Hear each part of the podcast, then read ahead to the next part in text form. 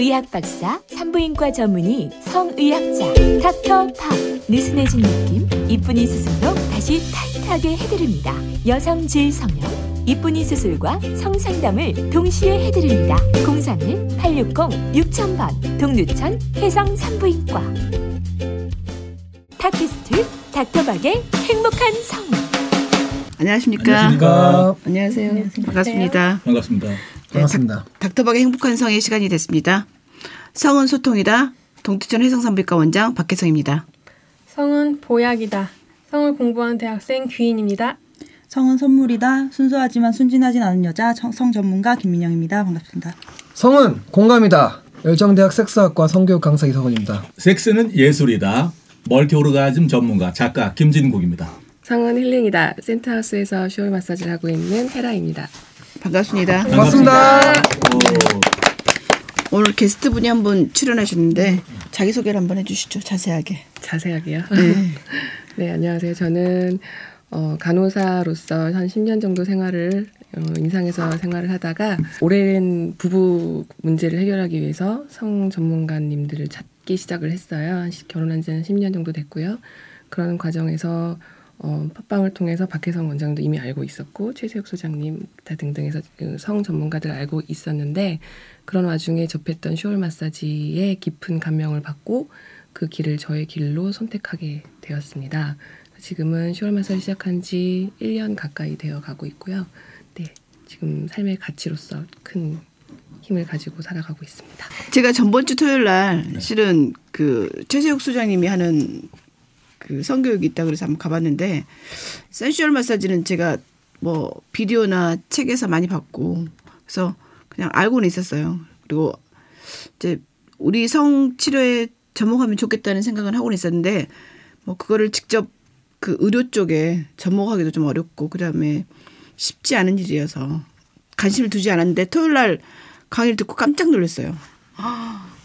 저렇게 하면 사람들이 치유가 되겠다.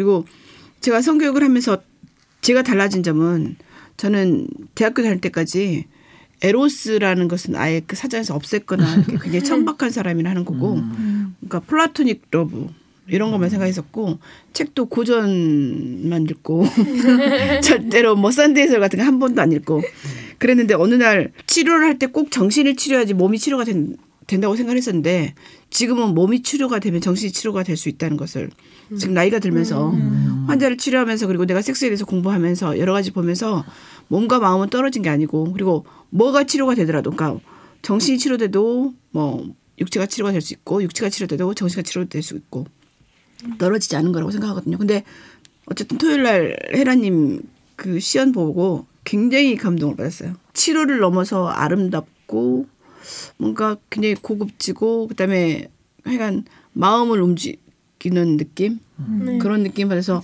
아 되게 꼭 우리 여기 팟빵에 초청을 해서 다른 사람들한테도 이런 것을 좀 알려야겠다는 생각이 있어서 초청을 했고요. 예, 감명받은 1인 추가입니다. 저는 네. 일요일 날 보게 되었는데요. 네. 같이 귀인님이랑 같이 갔는데 네. 와, 진짜 저는 신세계를 보는 듯 했어요. 진짜 헤라님의 그걸 딱 보면서 너무너무 그 진심이 느껴졌고 어, 저는 그동안 이런 걸로 잘 생각하지 않았는데 직접 보니까 너무너무 아름답고 너무너무 그 일에 대한 뭔가 진심이 느껴져서 저는 그 보고만 있는데도 제가 너무나 진짜 막 감격스럽더라고요. 그래서 정말 이게 진짜 우리나라 사람들한테 너무 필요하다고 생각이 들었던 하루였어요, 진짜. 그쵸. 어, 그날의 그 감동이 잊혀지지 않아서 지금도 저의 심장을 벌렁벌렁 뛰게 합니다. 꼭 다른 분들한테도 한번 꼭안 가신 분들도 네. 한번 가서 꼭 직접 보셨으면 좋겠다는 생각이 들어요. 그리고 환자들이 꼭 어떤 의사를 찾아가잖아요. 어떤 병원에 병원도 물론 이름도 찾아가지만 어떤 의사를 찾아가는데 그게 되게 그 의사한테 가면 치료가 될 것 같은 마음으로 찾아오는 것처럼 헤라님의 그 sensual 마사지, sexual 마사지를 보고 아 저 사람한테 가면 치유가 되겠다 이런 느낌이잖아요. 그래서 사람이 되게 중요하다는 거. 그리고 그 사람이 정말 진심을 다해서 뭔가를 표현을 하면 그게 사람들한테도 받는 사람들한테도 그게 마음이 전달해 줄수 있고 진짜 치유가 될 수 있다는 그 치유 에너지 이런 것에 대해서 약간 공감했던 시간이고 우리가 하는 일이 되게 다른 사람들한테는 중요하거나 꽤 진심이 통하면 그 사람을 감동시키거나 마음이나 몸을 변화시킬 수 있을 거라는 생각이 들었고 실질적으로 그때 시연을 받았던 분이 불감증이라고 얘기를 했고 그런 걸 보면서 아 그럴 수도 있구나. 그리고 그분도 되게 감동했거든요. 시험 받으신 분도. 우리나라 문화가 약간 그 몸으로 하는 걸 되게 천시 여기고 섹스를 되게 천시 여기는 문화잖아요. 솔직히. 유교 때문에. 근데 그런 생각을 확 깨는 어떤 계기도 됐고 저- 저한테 좋은 시간이었어요. 진짜 잊을 수가 없습니다. 네, 그래서 sensual 마사지, sexual 마사지에 대해서 관심이 있으신 분들은 한번 강의도 들어보시고 한번 직접 경험도 했으면 좋겠다는 생각이 들었습니다. 그러니까 우리 이제 닥터방님께서는 네. 예, 순수의 소녀이시다가 네. 지금은 예, 까지 이. 시대를 아니 이 시대를 앞서가는 성 전문가로서 최고의 박사가 되셨는데 네. 그 박사님을 감동을 시키신 거네요. 그렇죠. 왜냐하면 저는 이제 환자가 치료가 된다면 아니면 아픈 사람이나 이렇게 뭔가 이렇게 고통을 받고 있는 사람이 치유가 된다고 하면 기본적으로 오픈 마인드예요. 네. 그러니까 그게 꼭 어떤 의학적인 것만이 아니고 실은 이미 증명이 안 됐고 에비던스 베이스가 아니라지만 다른 사람 입에서 입으로 그거 치유가 된다고 하면 틀림없이 그것도 경험상 치유가 되는 거거든요. 그래서 그렇죠. 그거를 보통은 다 이렇게 무시하는데 저는 꼭 그렇지는 않아요. 그게 가장 확실한 증거죠, 사실은. 예. 네. 그리고 그 간절한 사람들한테는 실은 그러니까 의사들이 절실한. 치료하는데도 불구하고 암 걸린 사람들이 항암제 방사선 치료하고도 또 다른 걸 찾는 이유가 의사들이 해주는 치료하고 부족하기 때문에 그런 거잖아요. 근데 내가 만약에 그런 경우를 하면 나도 그렇게 간절할 수 있거든요. 그러니까 마찬가지로 성적인 파트도 뭐 책에는 많이 글로 써 있긴 하지만 자기가 직접 어떤 성적인 문제가 있을 경우는 뭔가 되게 간절하고 절실할 때 뭔가 자기한테 도움이 된다고 하는 것은 있으면 다 찾아가 볼 것 같아요. 그래서 저희가 마음을 열고 그런 모든 걸 다 수용할 수 있는 방송도 됐고 그렇게 사람들한테 전달이 됐으면 좋겠다는 생각이 들었습니다. 특히 오늘 이제 특히 헤라님을 초청한 이유가 오늘 우리가 이제 하려고 하는 강의 주제하고도 실은 예, 맞는 부분이 있거든요. 이제 오늘 주제가 여성의 spot입니다. 사람들이 spot spot 하면 말들 많은데 그중에서 여러분들이 가장 잘 아는 게 G-spot이잖아요. 네. G-spot은 이미 1956년도인가 그라펜베르크라고 하는 독일의 산부인과 의사가 처음에 그걸 발표를 했을 때 아무도 몰랐어요. 그리고 무시했다가 1990년도쯤에 비버리 위플이라고 하는 간호사 출신인데 그분이 성학자거든요. 근데 그분이 G-spot에 대해서 굉장히 강조를 했고 그리고 G-spot에 대해서 전 세계에 강의를 하고 다녔고 한 10년 전에 저도 그 비버리 위플한테 대한성학회 1회 창립총회 할 때 그분을 초청했었거든요. 네. 그분한테 직접 강의를 들어서 G-spot이라는 단어를 그때 처음 알았어요. 그리고 그래서 이제 G-spot을 찾아서 저도 이제 그 후에 G-spot에 대해서 공부도 하고 경험도 해보고 사람들한테 물어봤더니 G스팟하고 여성 사정의 관계가 있다는 것을 알았고 그다음에 이제 스팟에 대해서 이제 알아서 하다 보니까 이게 스팟이 결국 성감대더라고요. 근데 이제 성감대가 사람마다 다 다르듯이 가장 그러니까 모든 사람들한테 가장 강력한 성감대가 있지만 사람마다 성감대가 다른 것처럼 스팟도 어떤 스팟은 어떤 사람한테 더 강하게 어떤 사람들한테 별로. 그래서 이제 그래서 오늘은 저희가 스팟에 대한 이야기를 좀 해서 다른 사람들이 궁금해하는 것을 제가 이제 정리하는 시간을 했으면 좋겠고 그래서 이제 첫 번째는 spot의 역사인데 제가 spot의 역사를, 역사를 찾아보니까 spot의 역사는 따로 없고요. 이제 결국 오르가슴 역사하고 똑같은데 제일 처음에 spot에 대해서 이제 어, spot은 아니지만 얘기한 사람이 1905년도에 그 지그문트 프로이드예요. 프로이드는 그 정신 분석을 한 정신과 의사로 굉장히 유명하고 그 시대 때 프로이드 학파 비프로이드 학파 할 정도로 프로이드 학파가 아니면 정신과에서 자기 이름을 못 내밀 정도로 그래서 프로이드를 다 숭배하던 시절이 있었어요. 1950년대 60년대가 되기 전까지. 그러니까 1966년도에 그 마스터스 and 존슨이 발표를 하기 전까지는 한 50년간은 프로이드 이론을 아무도 뒤집을 사람이 없었어요. 네. 근데 이제 프로이드가 얘기한 것이 지금 우리가 말하는 질 오르가슴, 음핵 오르가슴에 대한 이야기거든요. 근데 프로이드는 어렸을 때 그 우리가 갖고 있던 경험에 대한 이야기를 많이 하거든요. 그래서 그 경험에 의해서 오이디푸스 컴플렉스니 뭐 엘렉트라. 엘렉트라 컴플렉스니 이런 얘기를 하잖아요.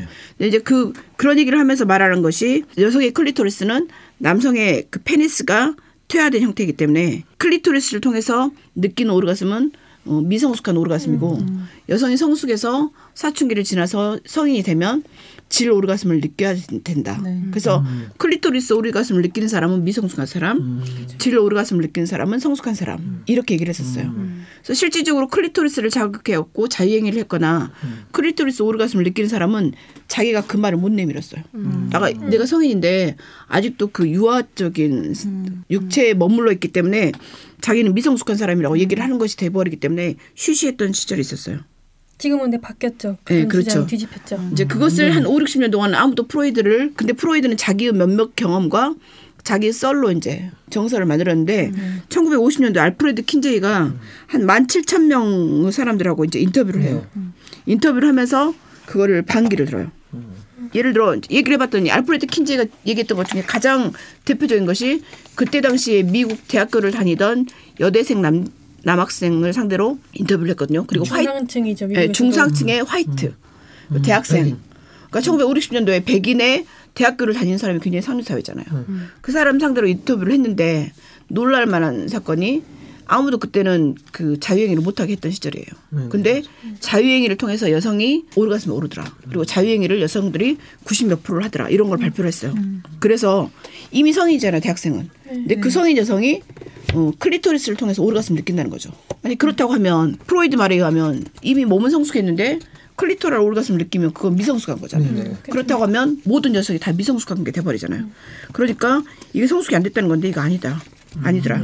근데 이제 킨제이가 또 여기서 또 미스한 게 있어요. 그래서 킨제이는 여기서 처음으로 오르가슴을 클리토랄 오르가슴이 더 많이 느끼고 근데 미성숙한 게 아니더라 얘기를 했는데 이제 실험을 할 때 큐팁이라고 하는 우리 같으면 면봉이에요. 면봉을 통해서 사람들한테 자극을 시켰거든요. 네. 근데 클리토리스는 굉장히 좁은 부위고 질은 넓은 부위인데 네. 질은 좀 둔하잖아요. 네. 근데 이제 질의 넓은 부위를 자극했을 때 느끼냐 못 느끼냐 이렇게 한 거예요. 문지르면서. 근데 클리토리스를 느끼고 당연히 당연히. 질은 넓고 그 면봉 조금만 조금만 면봉 갖고 한다고 이렇게 느끼겠어요. 더구나 이제 터치가 아닌 상태에서 그렇죠. 면봉을 예. 하는 거니까.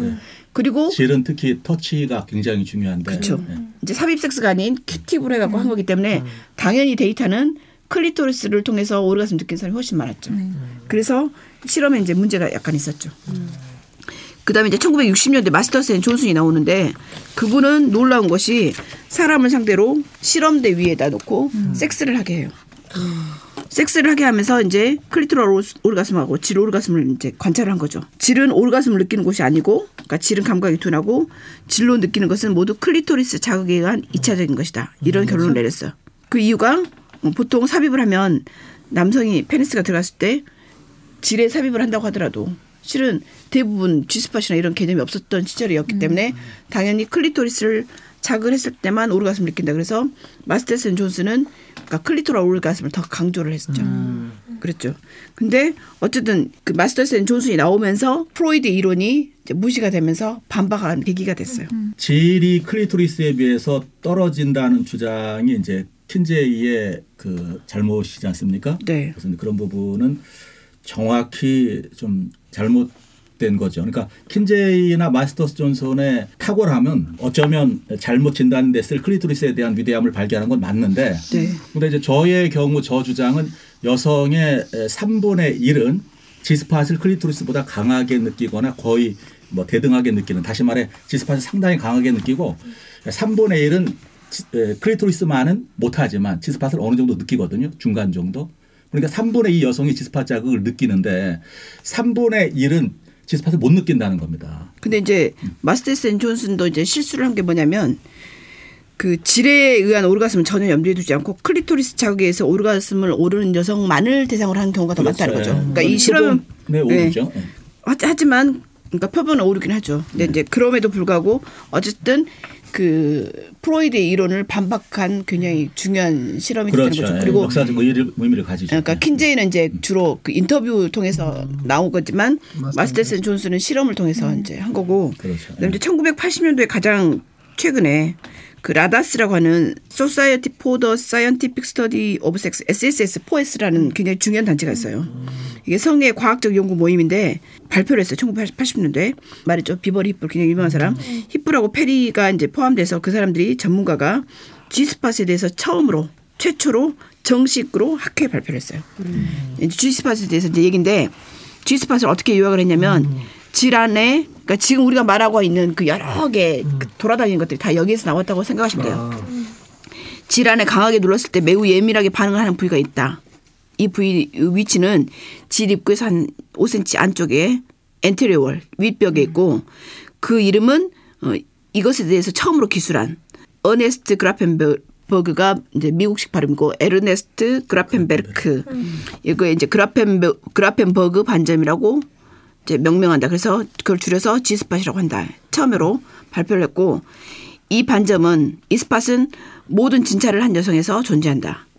이제 모든 여성에서 존재한다고 얘기를 했는데 실은 이것은 조금 달라요. 그러니까 지금 현재 주장이 예를 들어 그라펜베르크는 30%라고 그때 발표를 했고 비버리 히플이 100%라고 얘기를 했어요. 그리고 최근에 2015년도 작년에 영국에서 발표한 거는 없다고 발표를 했어요. 그러니까 이게 사람마다. 예, 다 분분해요. 네. 근데 여기서는 모든 진찰한 여성에서 존재한다 이렇게 얘기를 했고요. 비버리 휘플이 그렇게 발표를 그러니까 주장을 했거든요. 그리고 이제 적절한 자극이 가해지면 이 스팟이 점점 커지고 많은 여성에서 오르가슴을 유발하더라. 그리고 오르가슴 때 많은 여성에서 요도를 통해서 묽은 물질을 배출하는데 이것은 소변이 아니고 마치 남성에서 사정을 할 때 나오는 물질과 비슷한 음, 건데 이곳을 자극하면 일부 여성에서는 계속되는 오르가슴, 그러니까 연속되는 오르가슴을 느끼더라. 그리고 일반적인 체위보다는 변형된 체위에서 더욱 잘 느껴지더라. 그리고 많은 여성에서 마치 소변이 나오는 것 같은 느낌을 갖게 되는데 그래서 당황하게 되고 일부 남성도 자신의 파트너가 소변을 누는 것 같은 생각을 하기 때문에 여성에서 이런 종류 오르가슴을 창피해하고 어떤 사람들은 일부러 억누르려고 하더라. 그리고 골반 근육의 강도하고 이 오르가슴의 농도가 비례하더라. 그래서 우리가 골반 근육을 강화시키거나 케겔 운동을 시키는 거고요. 그다음에 여성은 골반 근육이 너무 강하면 이완시키는 방법을 배워야 하고 또 너무 약하면 강화시키는 운동을 해야 된다. 이 골반 근육이 PC 근육인 거죠. 그렇죠. 그러니까 너무 강한 사람은 약화시키고 약한 사람은 강화시켜서 그러니까 이완과 수축을 같이 시켜야 된다는 것도 여기서 나왔고 만일 남성에서도 이와 같은 근육을 강화시키면 사전과는 다른 오르가슴을 느낄 수가 있다. 그리고 남성과 여성에서 여러 가지 오르가슴이 있는데 여성에서는 클리토리스 자극으로 생기는 클리토리스 오르가슴과 남성은 성기 삽입으로 생기는 자궁 오르가슴과 마지막으로 이 두 가지 오르가슴이 형태 혼합된 형태가 있다. 이에 반해서 남성은 남근에 의한 오르가슴과 전립선에 의한 오르가슴이 있다. 이렇게 발표를 했어요. 그러니까 지금 나오는 거의 대부분의 실은 주장들이 여기 1980년도에 SSS에서 발표한 것에. 추론과 뭐 발, 그러니까 발달과 약간 변형과 그 추가가 있다고 보면 되죠. 그래서 이렇게 스팟의 종류나 오르가슴의 것이 계속 우리가 지금 얘기하는 것이 무슨 결론인 것처럼 얘기하지만 또 10년이나 20년이 지나면 또 다른 이론들이 있을 수가 있다고 생각을 하시면 돼요. 네. 저는 지스팟을 아직 잘 네. 모르겠어요. 그래서 네. 제가 경험을 아직 안 해봐서 그쵸. 그런지 잘 모르겠어서 저도 막 자료를 찾아봤거든요. 그래픈베르크 라는 네. 그 의사가 처음으로 발견을 했는데 50년대쯤 발견을 했는데 그 발견했던 그 환자가 그 방광 내장 탈출증 환자였다고 해요. 네. 네. 그래서 이게 방광이 탈출해서 이렇게 음. 들어 빠져나와서 혹시 그게 지스팟처럼 이렇게 잡힌 게 아닌가. 왜냐하면 이 그래픈베르크가 발견을 그 환자에게서 지스팟이라는 걸 발견을 하고 했는데 이 이후에는 발견된 증거가 없는 거예요. 환자가 더 이상 없었다고 해요. 그러다가 80년대쯤에 다른 학자가 한 400명 정도로 조사를 해보니 있다 해서 그러니까 근 30년 가까이는 이 사람 말고는 또 찾지 못했던 거죠. 그러다가 80년대 아까 그렇게 어 최초로 공개적으로 리플과 페리가 네. 네 발표를 했는데 제가 작년에 2015년 5월에 뉴욕의 어떤 임상심리학 교수가 여성에게 지스팟이 있다는 확신이 없다 나는. 네, 환자들을 봤는데 확신이 없다 이렇게 얘기를 그게 했고. 영국 네. 네 그리고 임상해부학 학회에서 미국의 임상해부학 학회에서 지스팟은 존재하지 않는다라고 또 발표를 했어요. 나도 못 찾았고 연구자들이 있다 없다 말이 많은 상황에서 이게 과연 있는 건가? 그 부분에 대한 거는 임상이나 과학이 정말 그 외경스러울 정도인데 상당 부분 성의학에 있어서는 안타까움을 많이 줘요. 그러니까 네. 여성 사정 우리가 이제 에, 이따 나중에 방송에 할 분수쇼 여성 사정도 과학자들은 6%라고 하거든요. 아니거든요. 음. 거의 90%. 20대 여성은 90% 이상입니다. 3, 40대도 거의 90%고요. 그러니까 어쨌든 이- 이 지스팟과 관계된 것도 실제 뭐냐면 에, 임상이나 이런 과학적인 그런 근거가 아니라 우리는 이제 섹스 저 같은 경우는 섹스 스킬 전문가지 않습니까? 그러면 실제 섹스를 하거나 전화 유독, 폰섹스 같은 거를 할때 항상 저는 지스팟 테스트를 먼저 하고 항상 시켜요. 그러니까. 왜냐하면 진짜 여성들이 상당수는 클리토리스하고 비슷하거나 지스팟 자극이 훨씬 크다고 얘기하거든요. 그 다음에 또 한 3분의 1 정도는 지스팟을 어느 정도 느끼는데 크게만은 못하다고요. 3분의 1은 못 느끼거든요. 근데 이 못 느끼는 여성들도 그래서 이 지스팟을 없다고 단정 지을 수 없는 것이 조금 개선하고 조금 플레이를 몇 번 전개하고 여러 번 뭐 섹스나 전화 유도 같은 걸 하다 보- 보면 또 느껴가요 또 이게. 그러니까 그리고 실제 뭐 아시다시피 한 4 내지 5cm, 4.5cm 지점에 손을 넣어서 손가락을 넣어서 슬쩍 이렇게 만져보면 여성에 따라서 조금 크기가 다릅니다. 그러니까 에, 최대치가 어떤 여성은 이 지스팟 관계된 부분이 약간 오돌도돌하고 심지어 과장적으로 말하면 막 벽돌같이 튀어나온 여성도 있고 그래서 그래서 자기 여친이 혹은 여성 스스로도 자기가 흥분되었을 때 4 내지 5cm 지점이 어느 정도 튀어나와 있는가가 최대치를 알아야 돼요. 그래가지고 이 최대치가 안 된 상태라면 지스팟과 관계된 플레이, 손이나 혹은 삽입 섹스를 하- 하기 전에 이걸 좀 흥분시켜 놓고 하는 것이 훨씬 유리합니다. 저는 좀 반대하는 게 과학적으로 이렇게 제가 항상 성에 대해서 공부하지만 썰로 얘기하는 건 정확하지 않다고 보거든요. 왜 그러냐면 정확히 의사분들이 정확히 과학적으로 클리토리스 같은 입증이 됐잖아요. 근데 제가 가장 위험한 게 뭐냐면 G스팟이 있다고 괜히 소- 초보생들이 손으로 그냥 G스팟 찾다가 오히려 여성들은 질이 굉장히 예민하잖아요. 거기에 괜히 상처가 가고 굳이 있지도 않고 아- 뭐 존재하지 않는 것을 찾다가 괜히 상처만 나고 그러니까 저는 왜 굉장히 위험하다고 봐요. 저는 그렇기 때문에 좀 여기에 대해서 반대를 했고 그리고 정말로 이게 정말 존재를 한다면 저는 과학적으로 입증이 돼야지만 더 확신이 간다고 생각을 해요. 왜 그러냐면 성의학 자체가 그만큼 발달했던 거는 그만큼 우리에게 더 많은 지식들과 주기 위해서 존재하잖아요. 저 같은 경우도 굉장히 성에 대해서만큼은 오르가즘은 어떤 거 아니라 가장 중요한 건 안전이라고 보거든요. 괜히 안전하지도 않는데 괜히 남의 뭐 이렇게 찾다가 좀 굉장히 좀 저 생각은 위험한 방법이라고 봐요. 우리 이제 헤라님께 만약에 여쭤본다면 우리 헤라님 같은 경우도 여성사정 전문가라고 보시면 되는데 에, 아마 지스팟과 관계된 자극이 거의 스킬의 가장 많은 부분을 좌우한다고 저는 생각합니다. 의학적으로 보면 anatomical spot하고 functional spot이 있을 수 있어요. 그러니까 해부학적으로는 딱 우리가 젖꼭지 있는 것처럼 뭐 눈이 있는 것처럼 딱 보이는 게 있고 펑셔널 스팟은 그냥 있다가 어떤 기능을 하는 기능, 기능적인 자극. 음. 그러니까 해부학적이나 임상학으로는 나타나기 힘들지만 네. 에, 그러나 기능적인 자, 자극에 의해서 쾌감이 극대화되는 스팟이 있죠. 그러니까 그거 지- 예. 그런데 사실은 지스팟은 그 두 가지 요소를 같이 가지고 있는 것 같아요. 펑- 그런 펑션과 관계된 것도 이제 어쨌든 있고 네, 해부학적으로 해부학적으로 보면. 해부학적으로. 또 없다라고 단정 지을 수 없을 해부학자들은 실은 그렇게 주장을 하기 때문에 그래서 네, 네. G 스팟은 어쩌면 아나토미칼 스팟이 아니라 functional spot일 수도 있다는 그럴 거죠. 수도 있고 왜냐면 그럴 수 있을 것두 같아요. 가지 네. 가능성을 다 같이 가질 네. 수도 있고. 왜냐하면 남자는 페니스가 있지만 네네. 페니스가 있어서 사정을 하지만 여자는 실은 딱히 딱 G스팟이 페니스처럼 딱 튀어나와 음. 있진 않지만 자극을 하고 오르가슴에 가까워지고 흥분이 되면 그게 부풀어 오르잖아요. 네. 부풀어 오르면서 거기서 액, 액체가 나오기 때문에 나오죠. 네. 이것은 아나토미칼 스팟보다는 functional spot으로 일단 봐야 되지 네. 그렇지 않으면 아까 말한 저 돌파리가 돼버릴 수도 있어요. 음. 그리고 저는 어디서 봤는데 해부학을 했을 때 해부학한 여성의 그 시체가 있을 거 아니에요. 그게 다 나이 든 여성의 몸이었다는 거예요. 젊은 여성이 아니라 그래서 이미 성기능이 어느 정도 퇴화돼서 해부를 네. 했을 때 지스팟이 안, 타- 안 나타났을 수도 제가. 그 얘기를 아까 이제 우리 네. 그라펜베르크가 여성의 30%가 지스팟이 있다고 했지 않습니까? 그 말은 역설적으로 70%에게 지스팟을 발견 못했다고 했죠.